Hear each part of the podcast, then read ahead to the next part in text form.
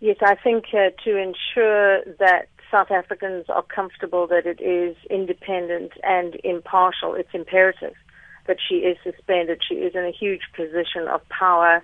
Um, and while I'm glad that the investigation is going to be fast tracked, uh, to ensure transparency and confidence in the process, uh, she must be suspended. It, it ensures that there is no possibility at all that she might use her influence to interfere in the investigation.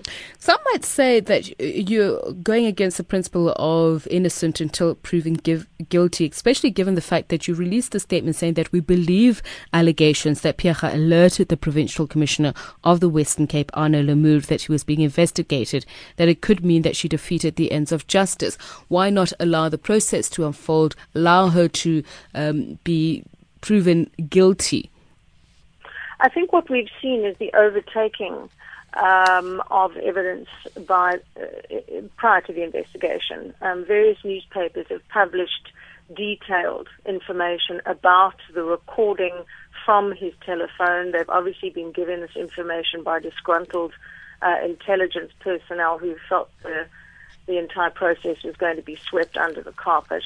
And this indeed, they say, they state categorically that she referred to the investigation three times. Now, I certainly have been very careful to use the word alleged throughout. Um, the process must run its course, but it is it is a massive uh, issue. It, it, it cannot, in any way, shape, or form, be compromised because this is again a national police commissioner, uh, the third in a row that is in a potentially job threatening position. Mm. And she must have known that she was being recorded. Surely anyone her position would know that someone under investigation by the Hawks, by crime intelligence, would have a tap on their phone. So that level of uh, naivety um, has to speak to what happened and what is playing out as we speak. No.